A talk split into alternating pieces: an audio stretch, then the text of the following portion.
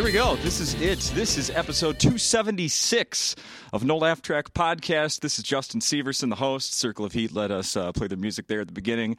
As always, thanks, guys. With me this week, I think it's five times, Sean. It's Sean Patton.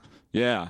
Or Damn. four. I was Four trying or to- five. I was trying to think of what the 276, and I just had like a flashback. Of What does it mean to memories. I know. Well, of memories of you being like, this is episode uh, 207, and then this episode 188, you know, and then, because I think the first one I did was episode 87, and I don't know that for sure, but no. excuse me. The first one you did that Yeah. I will never go back to because I listen back to, to them sometimes. Sometimes, yeah. Especially when someone's going to come back. Like Mm-hmm. I listened to the, our last one in the last 24 hours. I listened to it again. Holy the first one we did together was Yeah. episode four. Oh, seriously? I won't go back to that. I can't imagine. I don't even know what we. Jesus. I don't. I'm. s- I'm afraid to go back to listen to that. I assume you don't go back listening to your old first uh, month of stand up. No, I mean, even though if I did, I know, I'm confident there'd be something in there. If like maybe just like a word I could use, like oh wow, uh, um, juxtapose. I don't use that word enough anymore. But the rest of that bit, trash. I'm no, I'm like straight up like there was a show in New York where uh, you have to, in order, I forget what it's called, but it's a really good show run by two fantastic comedians named Will Miles and Julia Rossi, and they you have to bring in your earliest recorded set, visual recording set, Oh, okay. and audio, you know, and audio as Yeah. well. But your first like filmed set and play it. You perform first. You do f- ten minutes, and then you play that. oh my god. Yeah, yeah. So the audience sees you good now. Yeah. And you have to have been doing stand up. I think they say you they want you to have been doing stand up for at least seven years. Yeah. Uh, in, that, yeah. in that case, it's not like two months prior. I see no improvement. Exactly. Because there are definitely some wonder kids out there who are like three years into stand up and just great already. You know, they Yeah. figured it out. But like, um, or really good. You know, like, but uh, I like how that's my like veterans ego coming in right at the last minute. Like they're really good. I like that, yeah. At three years. no, there are a couple. There are a couple prodigies, but um, but I like was like sure I'll do that, and then I got a hold of a set that was recorded by me on VHS C. Okay, What is that? That was you- the the mini VHS. Oh, for like the. Re- uh, Yeah. So you, yeah, you had to. When I started, that's what you shot a camera. What you shot was onto a VHS C tape. That was like the most modern version of technology then. So that you know that that dates it for you. Um, let's just say uh, George W. Bush was still in office. right, right. George W. Bush, not the or, or, not the OG Bush, but um, and I watched it because I fa- I like I I asked I just like texted my mom. I was like, "Is there any way? Are there any tapes?" And she's like, "No, actually, yeah. There's a box here, shit, and there are a few cassette. You know, you want me just mail?" I was like, "Yeah, don't watch any of them. I I'm not sure what's on there." But and I watched it, and I backed out of the show. I was just like, I can't. no kidding. I like I couldn't. I there's no way I could be in the same building as this Is playing this airing? for people. Wow. It's ridiculous. Yeah. 'Cause I- Wow. I, I was so fucking bad. Wow. I mean, like I didn't think I was bad then, but I was just Right. all. I just I was so. I, could- I could boil it down. I was so insecure about my writing that all I was just pure energy on stage. yeah. So like everything, like standing still or just being there, like this Yeah. and telling, uh, uh, doing a bit, couldn't back then, couldn't do it. Had to be bouncing around, animating every single fucking syllable. Yeah. You know, just big, running around, a lot of physical, a lot of act out, a lot of big, like, I like not at all for a second being just me Yeah. and it was like, oh, I can't, I can't, I can't. And, the, and and to be honest, the material wasn't horrific, but it was definitely shit that I was like, oh god, I really wrote about that back then. What was your okay? So that was something that was recorded like just by you. You know. Yeah, to, that was to something hold on to. I remember I shot that because this was, I mean, the year was 2003. I'd been doing comedy for like a year at that point. Okay. and uh, the idea of like festivals and YouTube didn't exist yet. Sure. you know, and the idea of like festivals and things like that were brand fucking spanking new. Like, yeah, there'd been Montreal and like Aspen had been around. Yeah, but oh, like, yeah. you know, that was it. And other comedians just be like, "Yeah, man, you should have a tape to just like s- to send Yeah. to who knows to bookers, who knows." I was like, "Yeah, you're right." I'm ready. So that's why I made it. It was like a five minute set at an open mic, and it was just like Jesus Christ. Do you remember sending it to anybody? I do, I do. Um, and I never, I couldn't remember who exactly because I never heard back from them. I guarantee that. Like it was just, oh god. But it was comedy. Also, wasn't popular back then. I know how that sounds like, but it's true. I know. I know what you're saying. No Yeah. one gave a shit about comedy in like till like I I would say this current comedy boom didn't really start until our like 2008 2010 somewhere in that window. Mm-hmm. You know, but like yeah, 2003, no one gave a shit. No. No. Yeah. I agree. Stand up was like a, a you were like, oh, that you, you do stand up? Like it was something people weren't savvy on. Really, it was Mm-hmm. like, oh, do you like? Like I remember back then, it was like, do you like Bill Hicks, who'd been dead for eleven years? It was like Bill Hicks was like on the edge, man. I was like, yeah, he's so on the edge. He's been dead for. Yeah. How about a current decade. reference? Yeah, but back then it was like, if you were into comedy, it was like it's kind of special when Mm-hmm. you meet people who were like, I'm into comedy because it was also like, the internet was in its baby stages, which you know this will date this podcast. Unfortunately, today they fucking repealed net neutrality. So No, they did. You know, it might go back to that, but uh, you know, you didn't. You, it was hard to like find good. Com- you had to watch Comedy Central. That was your only. You know, you're, you're absolutely right because Yep. I, I can go back through. I'm just going in my head through the, my collection of you know like out CDs and tapes and albums. It Yeah. was yeah, mid '80s, Yeah. and then skipped about 15 years, yeah. and then got back into it. Yeah. No one, no one, but so much great comedy came because of that. Because you know, for that, for that fifteen years, you know, comics were just doing it for the love, and I'm sure you know, if you were good, you made money and you had a career. Yeah. But it was a career where you were playing to like either you know, fucking. Not Groupon because that didn't exist back then, but like big group, but you know what I mean, like big group dates, Yeah. or like The Christmas hardcore, party. yeah, yeah, or like hardcore underground, like savvy, you know, hip audiences, Yeah, yeah. like like like how like jazz audiences almost, I imagine, which sounds pretty. uh There's that show right now. God damn it, and I can't remember the name of it. And uh, the marvelous Mrs. Um, marvelous Miss. Mm, fuck the marvelous Mrs. Something. I can't think of what it's called. Um, my girlfriend watches it.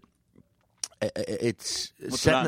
it- it's on um, one of the streaming services. I want off the top of my head, I'm gonna say Amazon, Sure.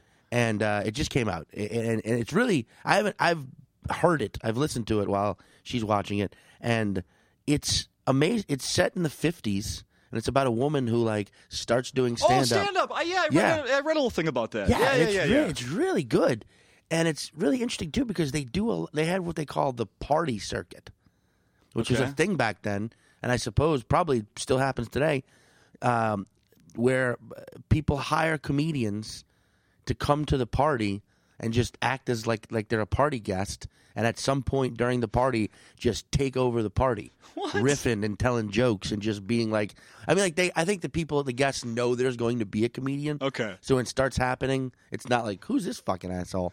It's like, oh, this must be the comedian, and you just do bits with people, and you That would be great if their Yeah. false starts all night. You know. exactly, yeah, yeah, yeah.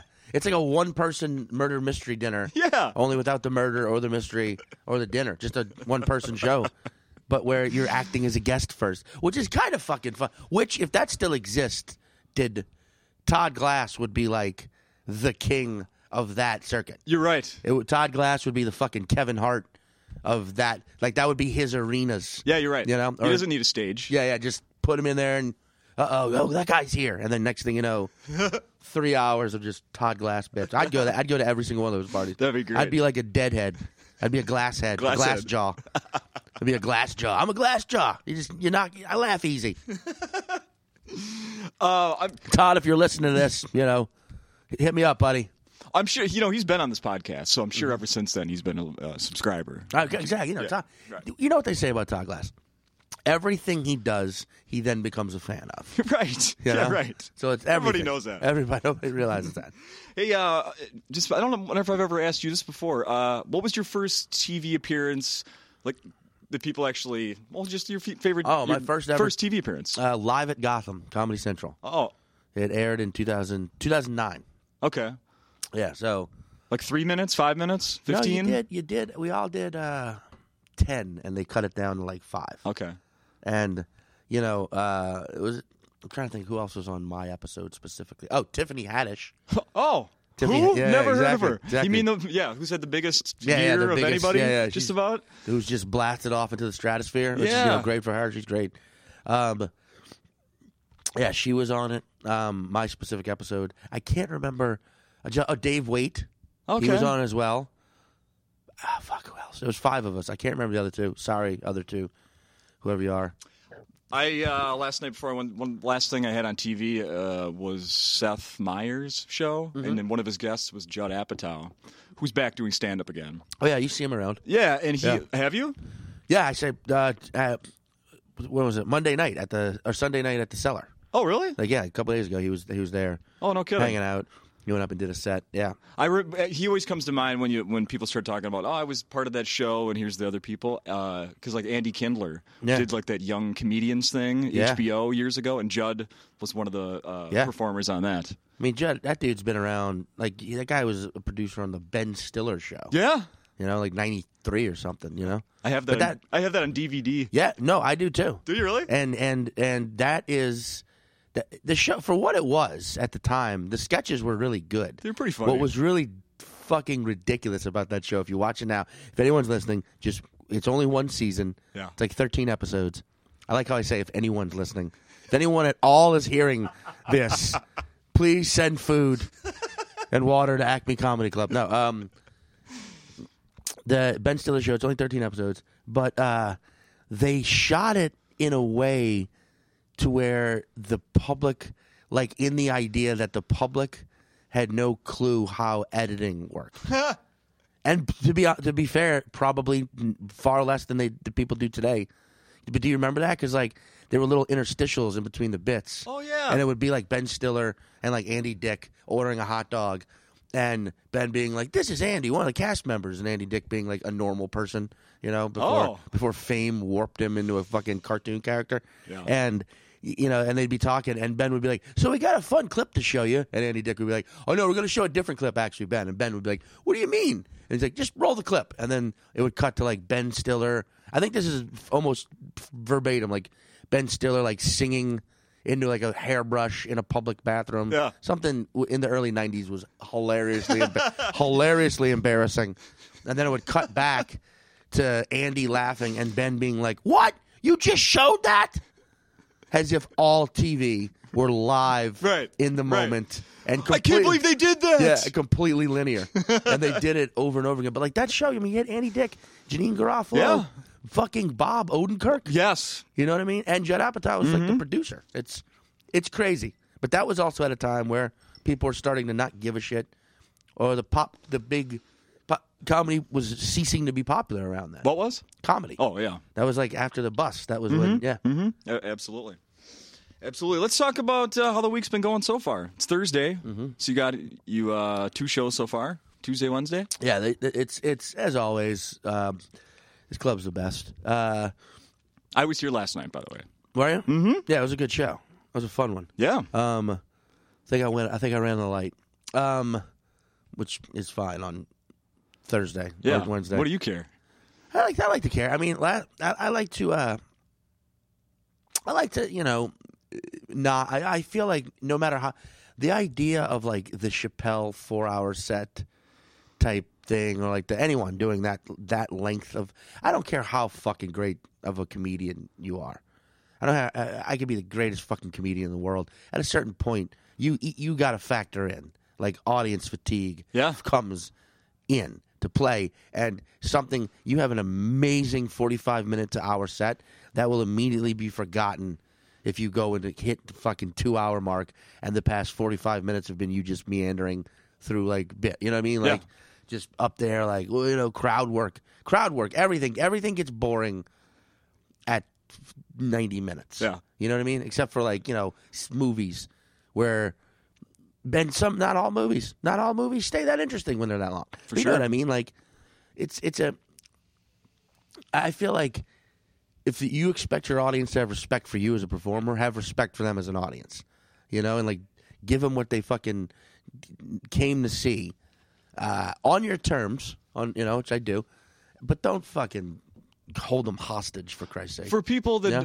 like for you, when is the light coming on to give you what when I'm headlining, what should be going in your in your head? What should be going off in your head when you see the light? That I have five more minutes. That I I, should have stopped I a minute ago. Give, I tell them to give me, uh, you know, when I'm when I'm headlining, I tell them to give me a light at 40 minutes. okay. That way, if this if it's like a fucking weird, if it's not my favorite headlining set, I got only got five more minutes. Okay. Or if it's a great and it's an awesome set and everything's going well, at most I'll hit an hour. Yeah. But I, I, I at that point I'm like "Mm, it's not. I won't push it over an hour. Okay. Like that's just because I've seen that and I've been I've been witness to that. I've been witness to comedians having like a fucking amazing 45 minute just knock down, drag out, fucking put the belt on it. That set was amazing.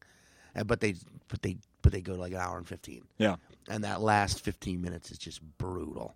And they've earned everyone's sort of like attention. So people are waiting it out, but people are now sitting back, arms are crossing. You see heads start to tilt to one side or the other. Yeah, People are fucking tired. you know what I mean? Uh-huh. S- people start walking out, and then it's like, what are you doing? Why? And I get it. I've been in that situation where it's like, I just want to keep on performing. It's like, well, then do it. We'll go to the next set. Yeah. You know? Hey, I want to. I want you, if you could repeat what you were saying right before we started recording. We were looking out. We're at the club here, just Yeah. us, empty Yeah. seats. Yeah. Uh, what were you saying about the setup of the club here? The setup of the club here, very few other clubs. In fact, no other clubs I can think of do like this, uh, where it's just seats, just no ta- The tables are all tiny little half tables that you couldn't, like two people couldn't eat food on. No, they're literally just a little bit bigger than the menu, the drink ca- menu yeah. that comes around. I would call these espresso tables. there you go. I would call these tea tables. They're little, but all the chairs are facing forward. Yep. You're not facing each other. You're not. I don't know why so many clubs still do like the long cafeteria style table bullshit. That's fucking terrible. Yeah. It's just because the moment. You, that's another thing. Respect for the audience. Like they're going to be sitting there for a minimum of ninety minutes for the whole show. Yeah.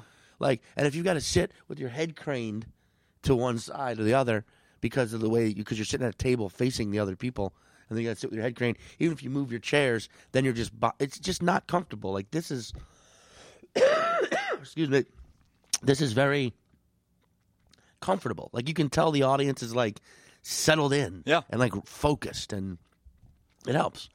That's why this club's the best. I went to the Comedy Cellar. I've been there once, and it was t- Yeah. ten, 10 years ago. Yeah, probably. Did the tables still fade? I remember being so excited to go there, Mm-hmm. and it was a great experience. But where I was sat, you know, Yeah. it was like uh, I, Oh, had yeah. to, I had to turn 45 degrees It's to still- look at the stage. They still have that. Like that. That. that I, one of the great things about the cellar is that I guarantee, since you've gone, nothing's changed. okay. And one of the worst things about the cellar is I guarantee that since you've gone, nothing's, Nothing's changed. changed. So it's like, I mean, the best.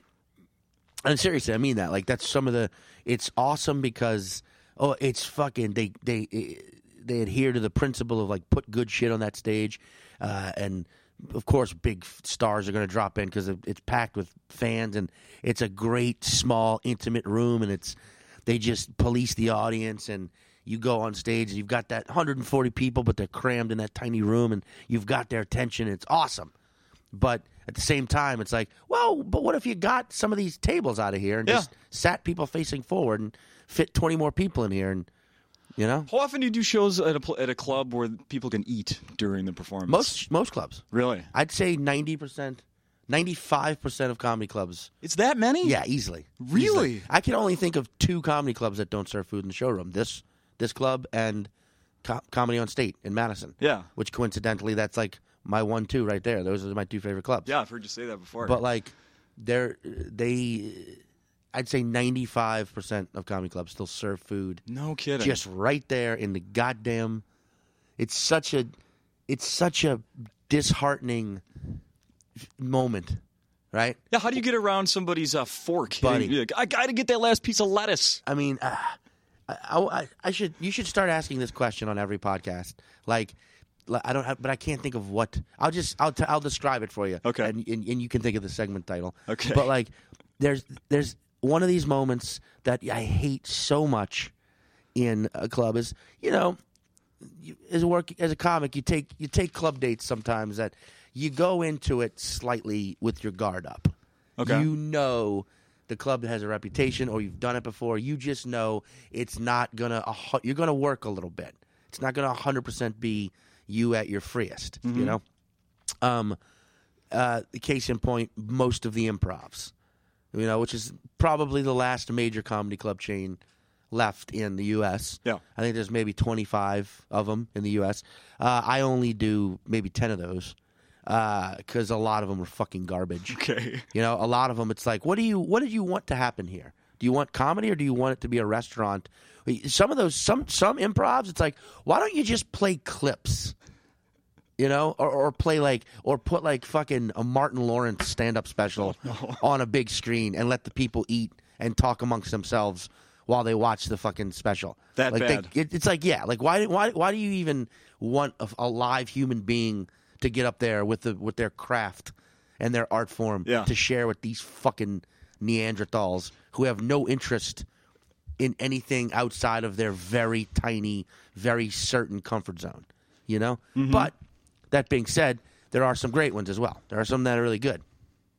But sometimes you're doing these improvs, or and I don't want to just throw just the improvs under the bus, but they know that that com- that comedy club chain knows it's got some improvs like the Tampa, Florida improv, which is a fucking shithole, a shithole nightmare, awful club, and I feel sorry for everyone who works there because they're all really nice, friendly, awesome people. But they're forced to uphold this corporate fucking mandate that doesn't allow that club to get better. And then there are improvs like the Addison Improv in Dallas, Texas, Okay. in the neighborhood of Addison, which is an ex- exceptional comedy club. Ama- amazing, just the way it's run. The, but but they're all individually owned and operated like franchises. Okay. So the Addison Improv is an amazing. The Denver Improv, great improv. The fucking um, Orlando. You wouldn't think that the Orlando Improv because it's on like a, it's on like a. You ever been to Orlando, Florida? Yeah. It's like you know, it's on that one strip. Uh, I think it's actually called Business Highway. It might be. It's something Sounds like the international hi- international highway. Yeah, yeah, yeah. Yeah. It's all just distractions. It's just like a indoor skydiving, go kart racing, putt putt, Yep. uh, a Hooters across from a Hooters, uh, you know, fucking duck hunting, live duck hunting, but not really animated, animated live duck hunting. Uh, you know, fucking Dave and Buster's, and then an improv. Yeah. You know, and you're like, so you're shocked that anyone shows up to see the shows. But I've done that club a couple times, and it's really fucking good. They they do a good job, like controlling the audience. By the way, Disney probably just bought it this morning. exactly, yeah, yeah, yeah. Yeah. And there's, there- So it won't be cool anymore. in a few. I can't wait till Disney and Netflix merge, and it's just the the they just own everything. Mm, we happen. can't even legally call it TV or movies anymore. It's just called. Are you going to go see a Disney? No, I'm gonna sit at home and watch a Netflix. okay, cool. But um, there's a moment when you're on stage at a club, like like a uh, like a. So let's go somewhere in between, like a you know South Beach Improv or something, which I think is closed. But you're on the and you're on stage, and they're you know you've got the audience going, and at bad club at clubs that aren't Acme or you know certain clubs, I find there's always a nucleus table, right? There's, and they're always usually within sight, but there's always a table that you can see is really enjoying you, even if everyone else is not. Okay. even on those weird nights. Yeah. and sometimes even on those great nights, you can always tell there's one table that's really you know that's in you a little bit more than everyone else. Okay. right? And you're like, fuck yeah, and you know that's your like. To me, that's like my pinpoint. You know, that's like my. Whenever I have to, I will play to them. If I, Would this be like the woman that was sitting over here last night? Uh, Oh, that- that the you cl- called the clitoris of the, of the clitoris of the audience.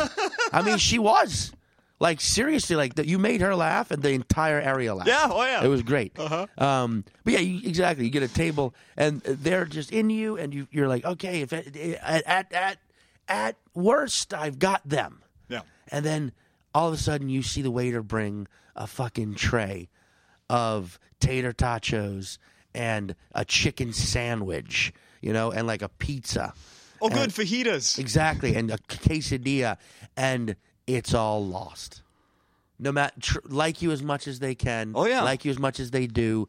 They are now eating, and sure they're watching and they're tr- they're trying to like politely laugh with Sure. their face fucking jammed full of melted cheese. Oh yeah, you But- can't help but be distracted. but they're distracted and you know it's like no you feel alone again and you have to like well rest of the audience uh, now you guys and you know i mean that's and that's only fair because you should be playing you should be trying to get the entire Sure. audience involved but it's like moments like that happen at every club that serves food and there's something I there's something I am weary of a, a, a group when they show up and order a goddamn spread at a comedy show. yeah, It's like, what are you doing?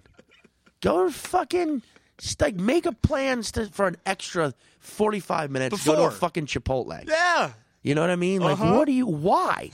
why do you need all of this? I agree. Like, you understand the concept of enjoying humor is laughing. It need, it's necessary for everyone involved. The audience, for you to enjoy it, for the comedian to fucking feel a connection, laughter, and laughter's hindered when you're just fucking slamming shit in your fucking face. Has there ever been a medical emergency of somebody choking in this while Um, you were on stage? The only medical emergency I've I've ever experienced on stage did not involve choking. I think the guy, uh, I think the guy like uh, what's like ruptured.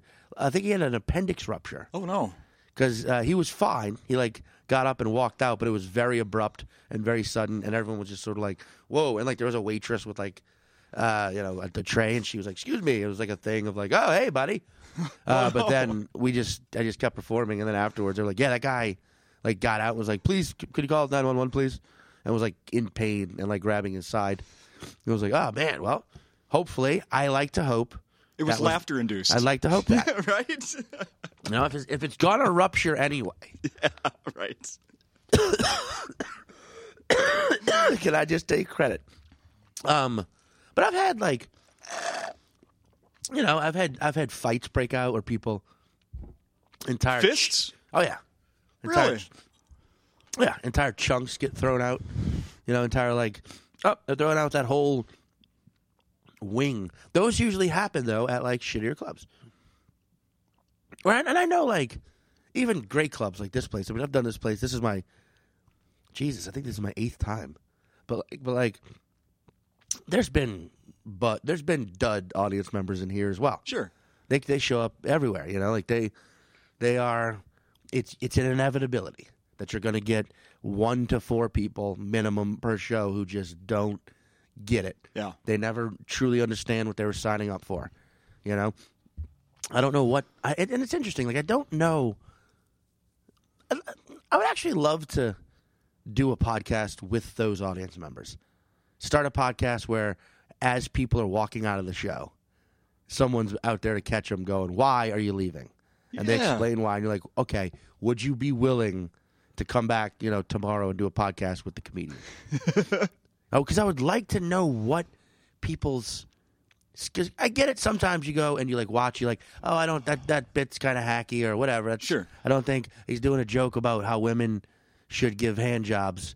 Uh, if it, at least if they don't, you know, uh, because I've, heard- I've heard bits like this where it's like, oh, if you if a girl doesn't drop the boyfriend bomb within the first hour, she at least owed you a hand job. And as me watching that, I'm like, that's a fucking stupid joke.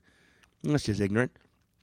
I get that. Yeah. But sometimes people are just like, it's almost like the the I like the whole thing offends them. Like it's not a specific bit. It's not a specific riff or a a moment with the crowd. It's like the whole idea of that person being on stage to that audience member or members is suddenly like, nope, Yeah. not into that. And to those people, I would just love to know, like, what were you expecting? Now, okay, let's let's let's play this out. Let's say that does happen. Okay. Um, would you be doing that just to get the information to use it for yourself, or would you also be like, "L- let me convince you on why you were wrong, Both. and let me and give me another chance, or give this comic another chance, or Both. whoever. Yeah, Both. I think for the for the good of like the art form itself, and for my own personal, just I'm like, what were you really? What did you want? Yeah. When you were like, I'm going to go see a comedian. Like, did you were you hoping it would be someone famous, even though the tickets and the fucking bill, the flyers were clearly not Right. anyone famous. Yeah. Were you? You're not Kevin Hart. Yeah, exactly. But even though it didn't say Kevin Hart and it didn't and the tickets were only fifteen dollars, I still hoped Kevin Hart would just materialize. Um, you know, did you want? Because I think some people go to here's here, you know what? In fact, I, I know this. I think a lot of people go to shows because they want to be quote unquote roasted. Sure. Like they want that, mm-hmm. and it sucks because it's because then it's like no that look. I mean, I, I'm going to say this. I don't. I'm not. I don't speak for every comedian out there, but that shit is fucking boring and not fun to Yeah. do. It's not. It's it's interesting for about ten minutes, and then it just becomes repetition. Okay, because the moment you try and bring it to another level, change pace, go out, anywhere out, the moment you decide to get quote unquote weird with it, you're now it's no it's no longer a comfort zone for them. People are, because in that moment they're comfortable being shit on if they want that. Yeah. They're they're in this like yes, they're the star of the night. And then it's just about them and they're usually not that interesting of a person. What if they try to be funny? I mean, oh god. oh god, did my the skin change on your color? face. Well, because that happens a lot. And you know what? Here's the th- here's the truth. When crowd work is killing, it's mostly because the entire audience is laughing out of being uncomfortable. They're not. They don't truly find uh, the moment where. What do you do for a living? Oh, I'm a nurse.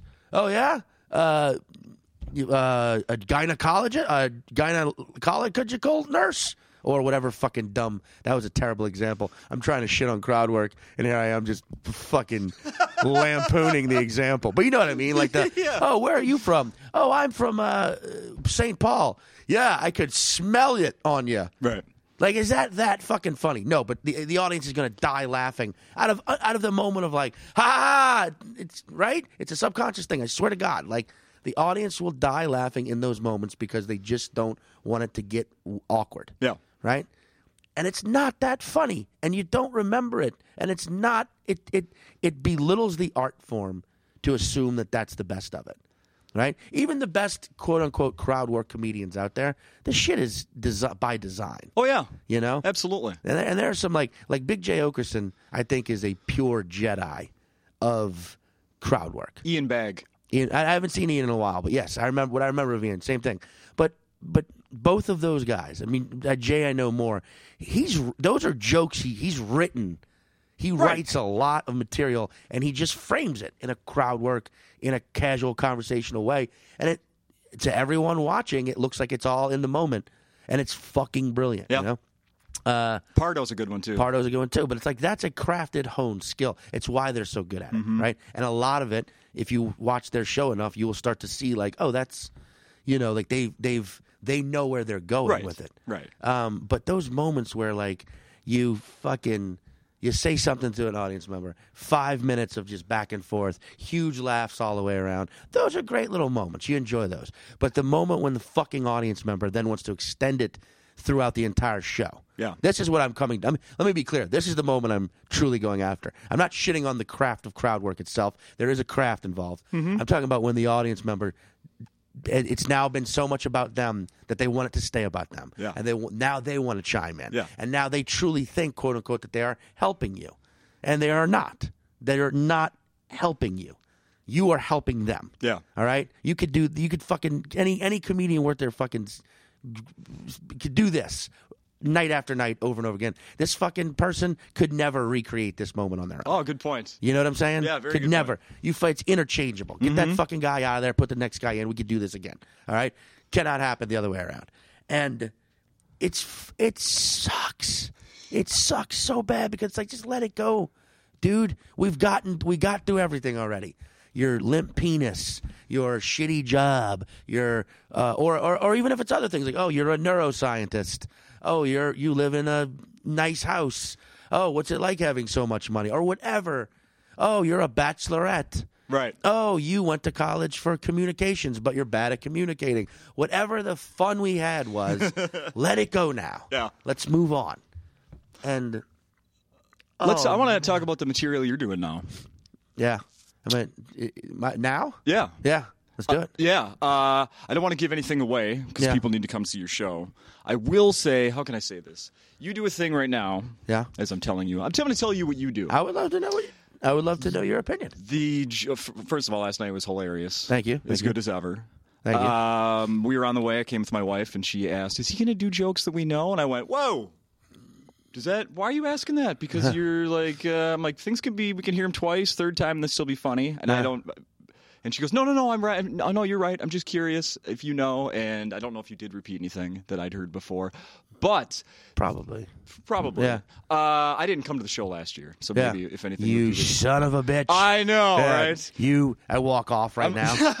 it's we're over, Severson. I'll pull my calendar out and show you what Yeah. I was busy with. Um, the part of your material where you're talking about it's guys, something that guys do during sex. Oh yeah, yeah, My wife was crying, wiping away tears. Sean, she was laughing so hard, Yeah. which only means that she must have seen me Ah. in one of Oh, those yeah. descriptions. or any man. And uh, I mean, clearly your wife's never been with any other man. no, right? no, of yeah, course. yeah, Why would you even yeah. oh yeah, thanks, thanks, man. I mean, yeah, it's you know, it's crying? yeah, thank you. literally wiping away tears. And I noticed it. Didn't say anything during the show because I uh, respect the uh, Right. what's going on. But we get in the car uh, on the way home. We start talking about it. She's like, "Honey, I was crying. I was laughing so hard." That's that a, that's, stuff. That's a good feeling. Yes. Thank you. Um, that's also, I mean, that uh, you actually made me remember something that happened here last year, of all places here, right here in the front row, because I did an earlier ver- uh, earlier version of the bit. Um, last night I have a, I had a I have a I have some material where I talk about Jesus Yeah. right? You heard it last night. Oh, yeah? Now last year I was doing that, and it was a far less developed version, Okay. but still along the same lines. Yeah, I definitely didn't come last right. year. Okay. And uh, right here in this front row, there was a couple who the entire night, to my uh, knowledge, had been enjoying the show, and then during that bit, she was getting very to her boyfriend.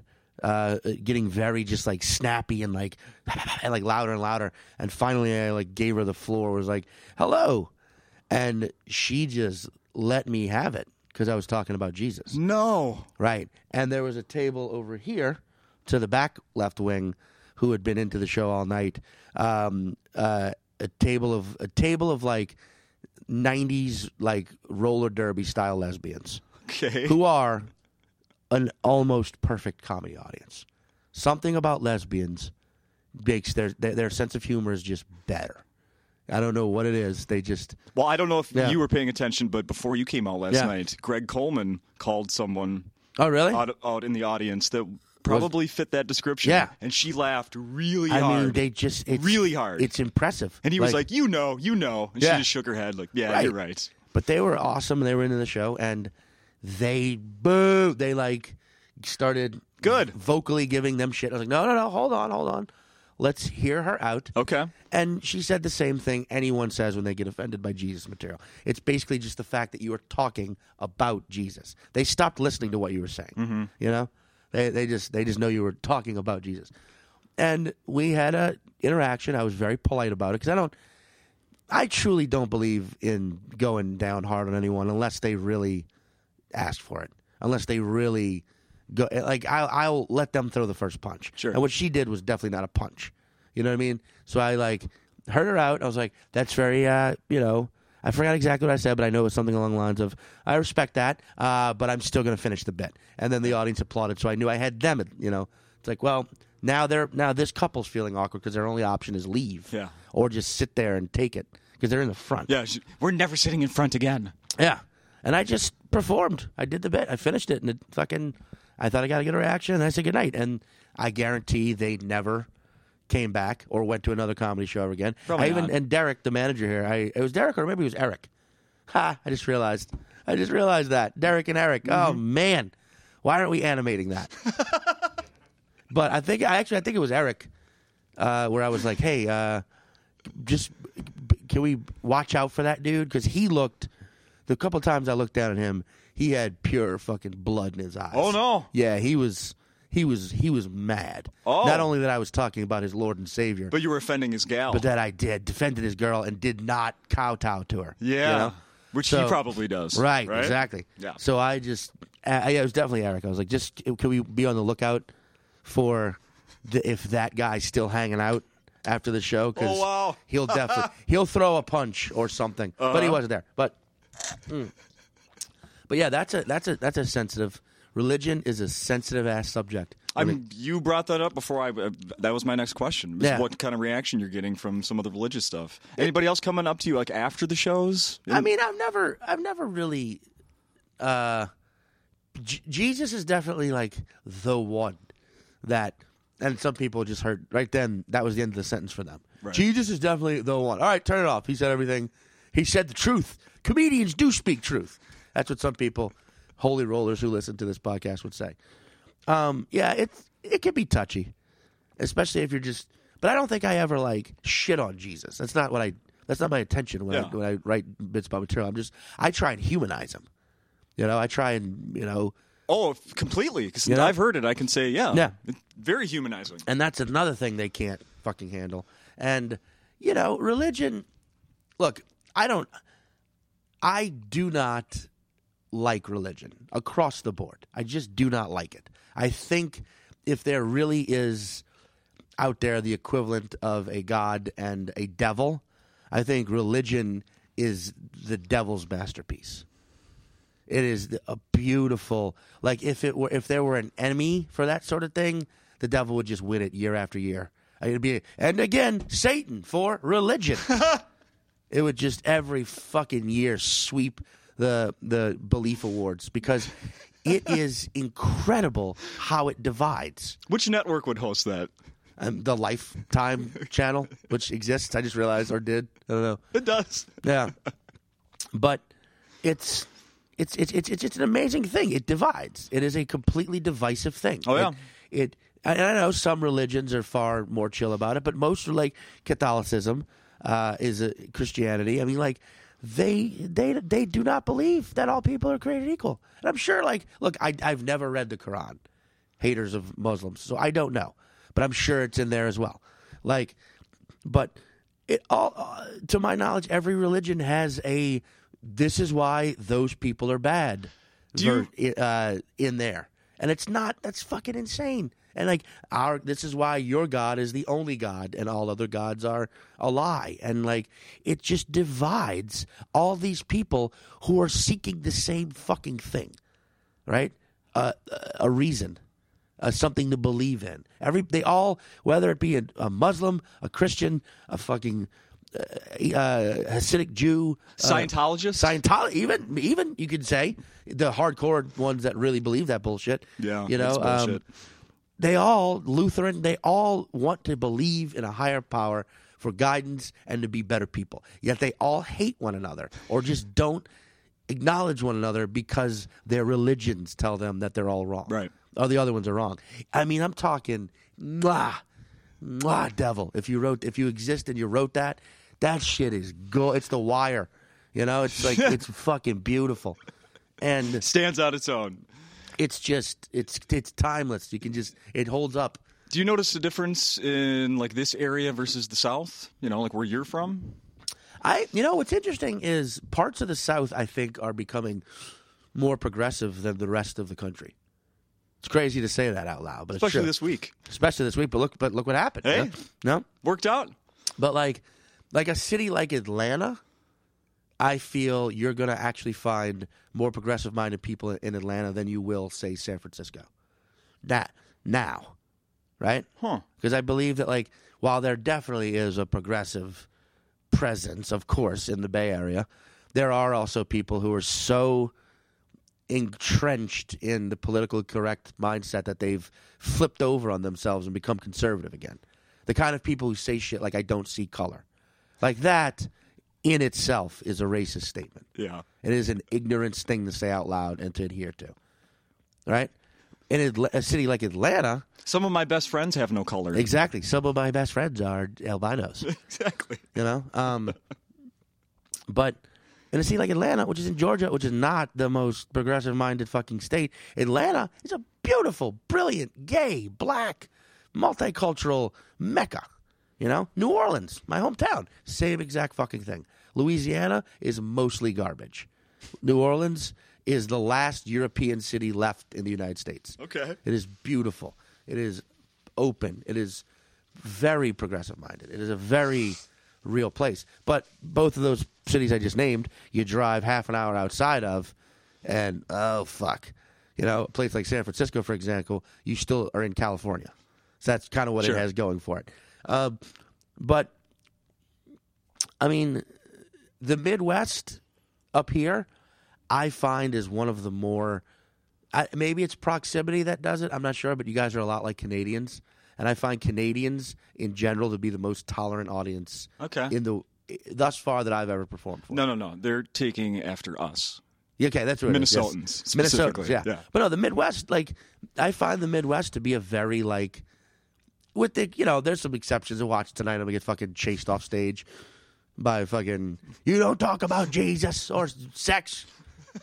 None of these things are these are not good. I'm gonna get arrested tonight, like Lenny Bruce style. right. Like what the fuck? But um, the I find the Midwest generally people are like a little more. I mean, I, I've said this before, but like I really do believe that because most of the Midwest is a frozen tundra half the year, uh, people who live here are forced to be. You're inside a lot more, so you develop personalities, mm-hmm. right? And you and you and you read books, and you sort of like, you know, you're. I guarantee the intellect overall of your average, the IQ level of your average Midwesterner versus like your average Southern Californian. And I'm not I'm not saying they're fucking idiots in Southern California. I'm saying they're outdoor people. You know what I mean? Yeah. Like there's, and I'm not once again not saying outdoor people are stupid. I'm saying you don't read as many books. That's all I'm saying. And I'm once- again by books no, but uh, but you know what I mean? Like it's it's just it's it, I feel like here people are like you develop personalities and you you read and you you you see what else is going on. We read our books outside here. yeah, yeah, exactly. And so the people, the audiences in the Midwest, I find are, are a little more open than most of the country. Yeah. Because even on like the east, I mean, New Good. York is fucking great, and the cities on the East Coast are. I actually think like Boston, D.C., Philly, you know, New York gets all the attention on the East Coast, Right. And it's a great city, but those are also awesome cities, and the cities are fucking great. But you get in like certain parts of like New England, and it's like, oh, I might as well be in like a storybook version of Mississippi. You know what I mean? Like Yeah. it's just fucking white. Like Connecticut is the Mississippi of New England. Okay. It's just fucking. It's either rich white people or poor white trash. It is the same fucking thing in both states. Sure, I get it. You know, um, and yeah, there. I mean, there in the city, city parts. There's like a there's black people, but I guarantee they don't want to be there. Yeah. You know, um, but like there are, you know, it, it it it's it. I don't. I guess my point is, I'm sorry, I'm rambling now, but I don't think ignorance is uh, corralled in one specific area Sure. anymore. Sure. Because it also takes all forms. It also takes Uh, all Twitter forms. shows us that ignorance happens everywhere, everywhere. Yeah, or just social media in general. But yeah. because because even like in a city like Portland, Oregon, you'll have you know supremely open-minded, progressive-minded audiences and comedians and great. You also have people who uh, don't understand what being a progressive is, don't understand what being open-minded is, and if they hear anything resembling a short list of buzzwords on that buzzword list, they shut down yeah, and they cease to listen. The buzzwords. and they get angry, and it's like that is ignorant. yeah, You know, you you claim you are smarter, and by moving to this city, and I'm not. I'm, I'm, I'm, uh, we don't even have to leave it in Portland. We can say Austin. We can say, you know, uh, numerous cities. Sure. Uh, by moving to one of these cities, you you think you're joining some fucking think tank, but prove it. And part of proving it is listening, hearing the other person out, eh, eh, eh, buzzwords and all. Yeah. And like you get, it, you know, so you're not safe from it anywhere. No. because you'll get to fucking like Birmingham, Alabama, and you'll go up at it. I've, I've done. I did a show in Birmingham, Alabama, at this place called the Syndicate Lounge, and I'll put that audience up against audiences in New York, L.A., Chicago, even. You know, like that. That was just like. You know, it's because they because they don't have a progressive culture Okay. necessarily, so they bind together, and like it's a strong group that like goes to this Oh, one that's good. venue. You know what I'm That's saying? so it's like yeah. you've you've got more of that happening in the South now because everywhere else is like, nah, we're cool. we, you know, we we've proven that we're open minded, so we don't even need to try anymore. Gotcha. It's like, no, no, you got to stay trying for the rest of your lives. Uh-huh. It's a lifetime commitment. Anyway, so I want to say you uh, when you mentioned Portland, you just brought something up uh, in my jog great comedy club there, by the way, Helium Comedy Club, great one. Yeah, Last time you were here Yeah. was with uh, Rojo. Rojo, yeah. yeah, yeah. And we don't. Need, I don't. I don't want you to retell the story. I'm just going to give uh, people if they want to go back to the last time you were here, episode 225. Is that what it was? You told a story Yeah. with you and Rojo about a comedy club in Portland where he had to console you.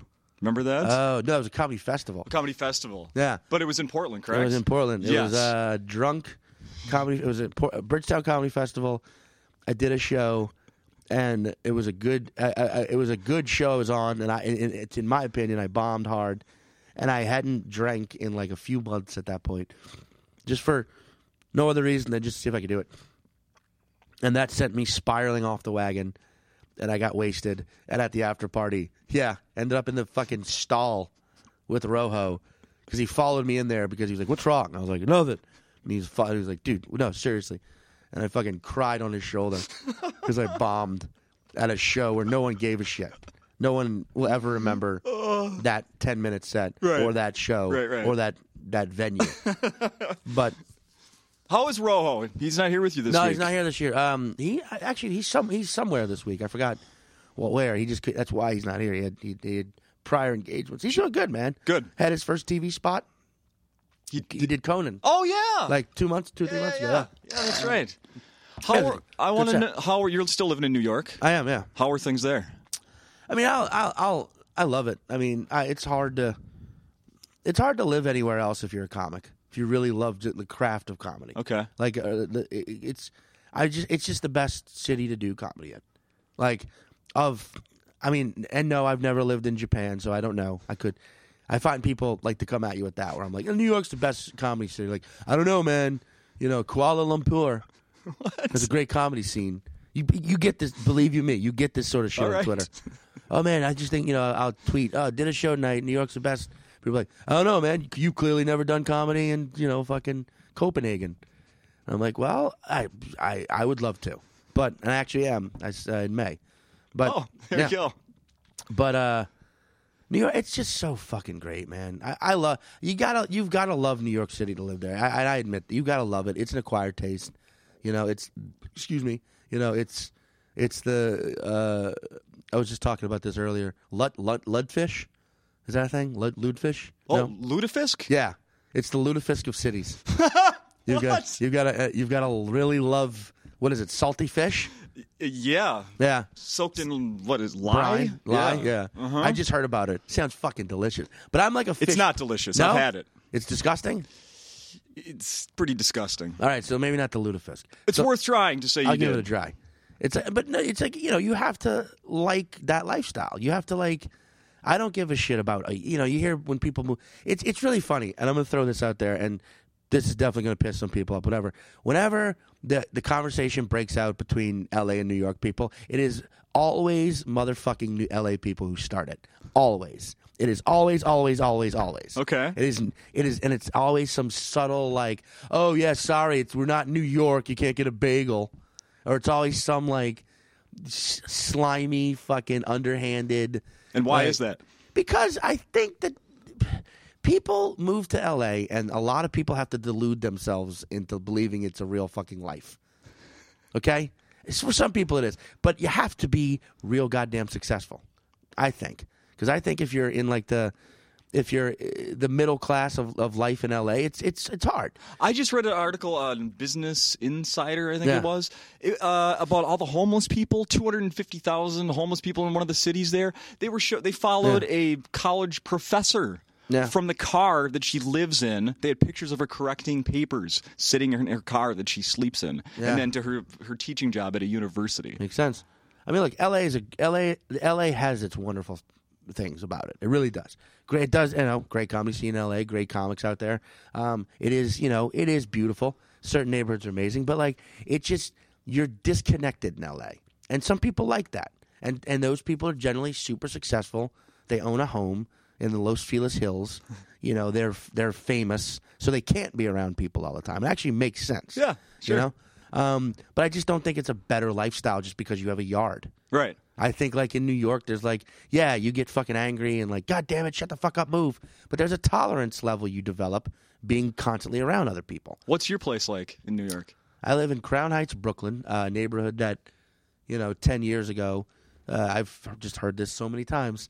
ten years ago, I would never have set foot on my block block specifically. Okay. Um, it's a great neighborhood because it isn't ever going to be like gentrified the way Williamsburg, Brooklyn was, okay. where it's like now just yuppie town central. Uh, it's it's it's still got it. It still has its like rough around the edges element to it, which I love. Yeah. Um, but it's very it's Brooklyn. You know, it's like you walk one block, it's you know uh, liquor stores and and like you know uh, Eastern African rest or Western African restaurants that are only open for two hours a day.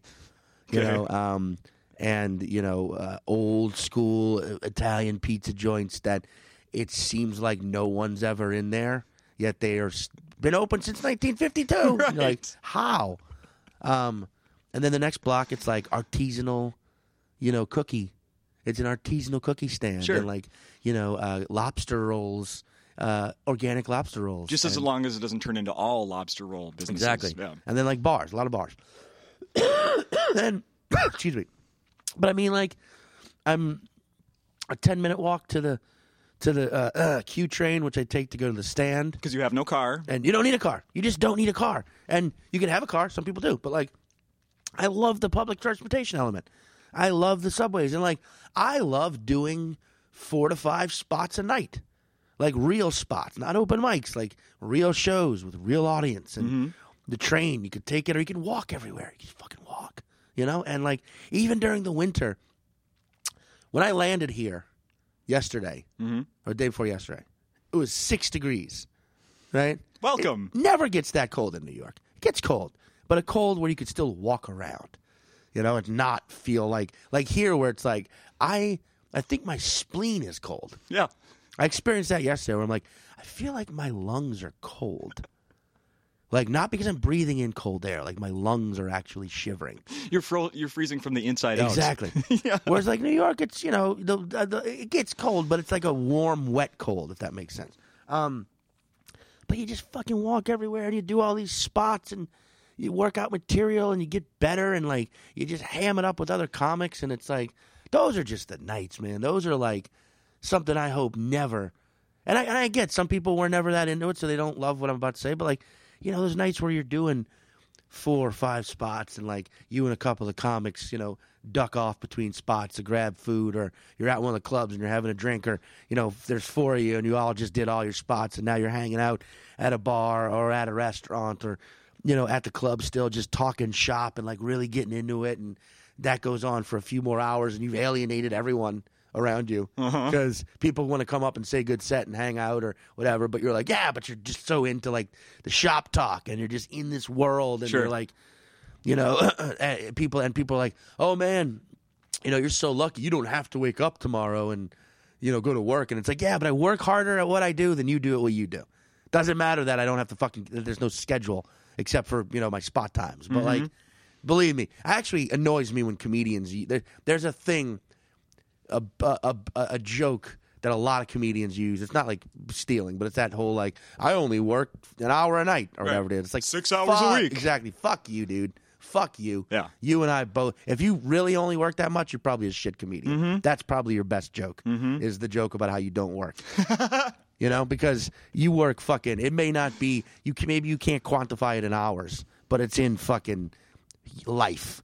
And you, you definitely work more and harder, and it's fucking good. But then you talk about that, and you're you're in it, and you're just oh, and it's such a great. And you get home at three in the morning, and you've you know the the, the bit you had yesterday that wasn't working because you did the sets now works you know and you're excited about that and you and this and you're going to do this guy's podcast tomorrow and you and this you're going to this other comedian are going to do hey you want to go do this show with me you know in fucking long island next week like yeah and you're just ah it's just this this life of just being in it just being around other comedians Jesus, you could be a sets. salesman for comics in New York. I'm telling you, it's just like, and it and everyone's so good. That's the that's the beauty of that comedy scene is it's someone you quit paying attention to, or or, or, or all of someone who like you just know is like another comedian, you know, and just like for a year or two they're just kind of around, and then all of a sudden they go up there and they do their set and it fucking blows the room in half, and you're watching this and you're like.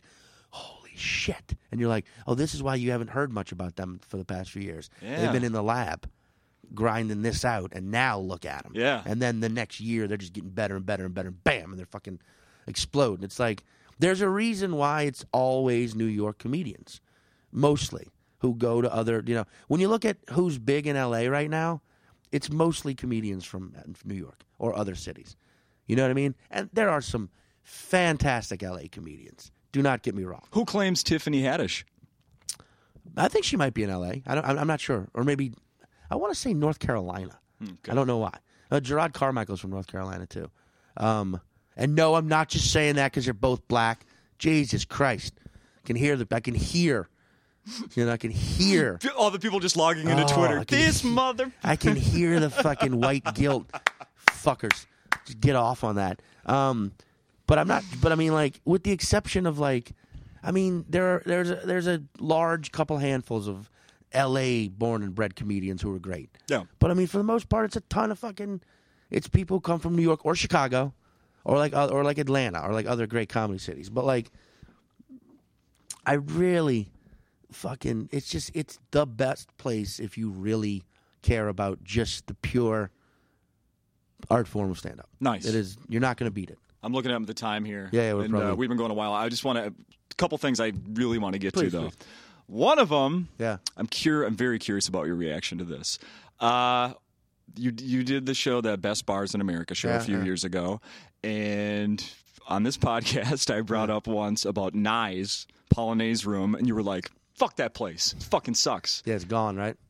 It's coming back, Where? Really? same spot. Like in two months, it's opening back up. I thought they built like condos or some shit there. Over part of the spot, and part of the Oh. spot is remaining, and opening back up is nice. Well, good. I hope they uh, sell shitty old fashions. Uh, and uh, have the, the the one bartender was a nice guy. I felt bad for him. I just felt like we went in there and it was like, what is this? Yeah. I asked for I asked for like a whiskey neat, and you pu- gave me a fucking Jack and Coke. You know what I mean? Like it was just it was. Uh, maybe it'll be better though, because I know it's yeah, a I know it's a, probably. I know it's a historic, Nye's Polonaise, right? Yes. Yeah. Yeah. And they're like the food. It's like eh, the f- the food. It's food. I remember that. It's like this is definitely food. Yeah. But I got that could be. You could you say that about numerous. That get that happens. Shit gets overhyped. Sure. And you actually try it, and you're like, okay, this is the ambiance, not the actual product. Yeah. Well, good for days. We drove past that today on the way to radio earlier, and it was Oh, like, okay. oh, that was. Yeah. Oh, okay. You were the you were the first person I thought of when they announced it was coming back. well, not if I have anything to do with it. No, I'm kidding. I'm kidding. Good, good, you we know, wish them well, right? we wish you very well. Yeah. Uh, and then uh, a few more things here. Acting. Have you done any more acting recently? It's Uh, still coming out, or you got something trying. scheduled? Like it's it's it's very uh still paying my SAG dues. If that uh, helps. Um, wait, shit! I just realized I'm, I'm delinquent on or I'm late. I didn't pay December yet. Anyway, so um, unions, man. You know they're great when you're fucking flush, and when you're not working, it's like, ah, what's okay? You still want money? okay. Um, I, I mean, I'm I'm trying. I'm auditioning for stuff. I uh, it's it's a tough sell, man. I, I unfortunately have a very common look. You know what I mean? Like it really, I really do. you It's got a- the you got the beard going these days. I do have the beard going, but even when I shave it off, it's like there are half a dozen people, guys, actors who are more who've been doing it longer than me, who look who like, oh, why would we need? Well, there's a, another rotund, sort of ethnically ambiguous guy. We got five of those already with credits. You know, so it's like, you know, I'm I'm trying. I'm auditioning. I've, I have new. I, you know, left my old agents. I have new Oh, okay. agents now. You know, it's pushing for it, but we'll see. I mean, right now the only the only it's as it's been for the past few years. The only thing I have is this, and I'm extremely grateful for it. Hell yeah. I'm fucking extremely grateful for it, and I love it. Uh, and it's like this is you start you start to get to a point where you're like, well, if this is all it is, then fucking a, I'll make it the best version of this Yeah. that I that I could possibly can, and um, and I have it's, but I don't I don't really think it will be. But it's also a thing of like because I think a lot of people get into stand up, and the, they may not say it out loud openly that, but like they always intended to move on to something else yeah. to acting, soul, just acting, or just writing. I could name half a dozen people off the top of my head who that's who've done, who've done that. Who I remember ten years ago, we're we're in the open mics together, Okay. and now we're like either only writing for TV shows or only acting in TV shows, and that's great.